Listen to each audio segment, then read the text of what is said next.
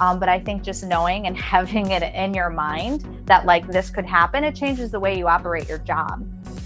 Welcome back to Women at Work, a podcast by Pro Remodeler and Pro Builder magazines highlighting standout women in residential construction. I'm Caroline Broderick, your co host and managing editor for Pro Remodeler. Today, I welcome Allison Case Anderson to discuss a topic she's well versed in and quite passionate about client red flags.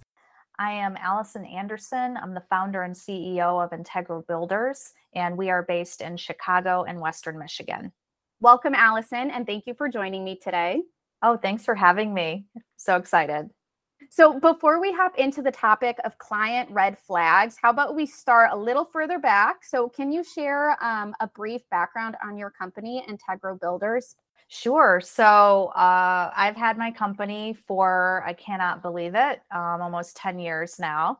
I started uh, my company because I hired a terrible contractor. And so I became a contractor and uh, the rest has really been history. But essentially, uh, we're a custom builder, and all of our projects are led by architects and interior designers. And so we build. And so we focus on residential homes, um, usually major renovations and historical restorations in Chicagoland. So, our topic today client red flags. So, early signs can be quite revealing. They should probably be listened to, but they aren't always. So, do you find that it's common for remodelers to maybe disregard some of those early troubling signs? Yes, I think that there is a lot of incentive in both directions, both from the client and and a construction company to overlook what are pretty obvious red flags in the beginning.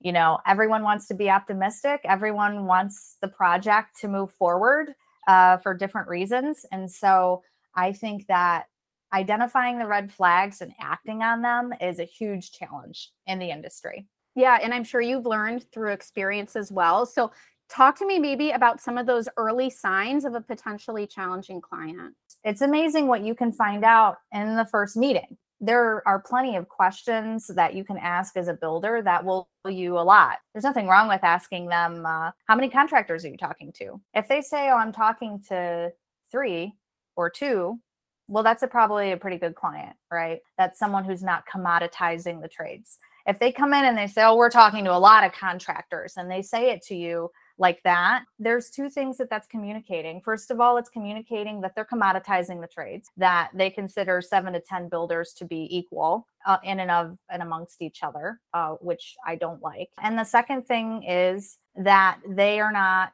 respectful of our time and it's a huge sign of entitlement and a lack of respect for what we do.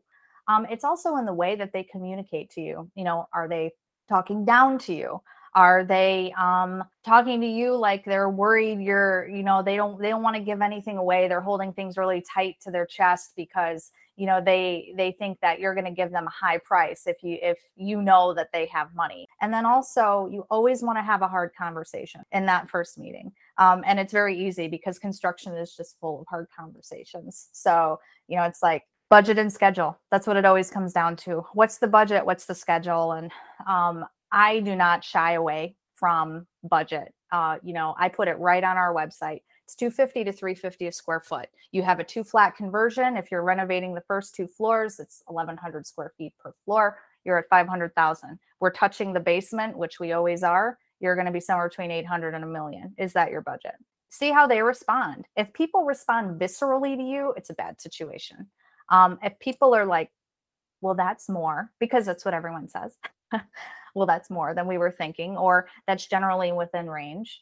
Um, same thing with schedule you know that it's a typical question you get but yeah how long do you think this is going to take i think it's going to take you know 16 to 20 weeks. It's a new construction garage right? And they're like 16 to 20 weeks? This can't this thing be built in four weeks and whatever? And it's okay if the clients are uneducated or that they don't have the budget or um, they weren't expecting that budget or they expect the schedule to be different. All that's okay. What you're trying to gauge is how they respond. Are they listening to me? You know are they are they are we having a conversation or are they talking at me or are they being defensive? Um, and how are they being with each other? Because often you're dealing with a couple. Um, how are they acting towards each other in the face of something that maybe isn't as positive. And these are all things I'm trying to vet in the beginning because it's amazing what people will show you. And so you actually presented this topic at a recent event and you broke it down, the clients, you broke them down to kind of four types of red flag clients. So maybe you can touch on a couple of those and elaborate for us. Yeah. So, you know, obviously, everybody is a unique and special snowflake. Um, I'm not trying to stereotype anybody, uh, but from a contractual standpoint, um, when I'm drafting my GC agreement, I am I am focusing on four kind of categorical areas that we're trying to protect ourselves from, and it really just comes from 10 years of working on projects um, and lessons learned.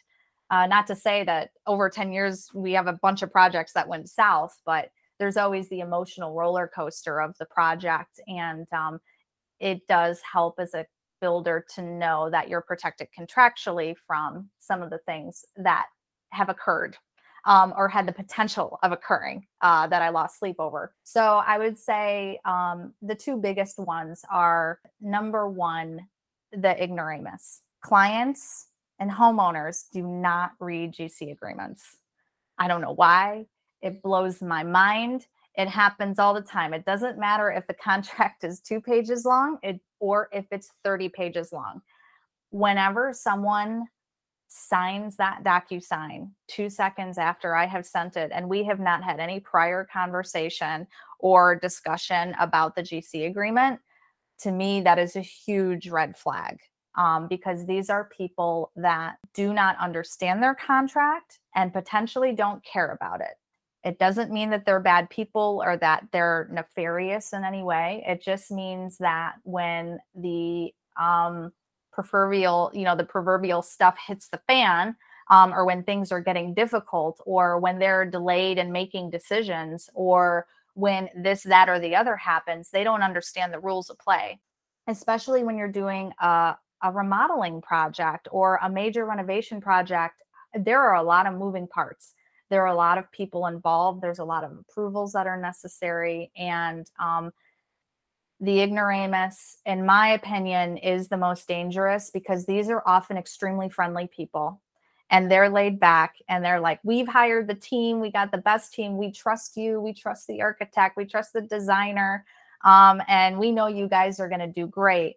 Um, but they're also the people that when things happen or stressful things happen, they can turn on you on a dime. When people get confused, they get dangerous um, because, you know, they don't understand, they don't want to look stupid, um, and they feel like they're being betrayed in some way, you know. So the ignoramus is a big one. It can hit in a lot of ways, and contractually, you really, really have to protect yourself not only in the language of your contract but in how you present it. You know the other one is is the entitled.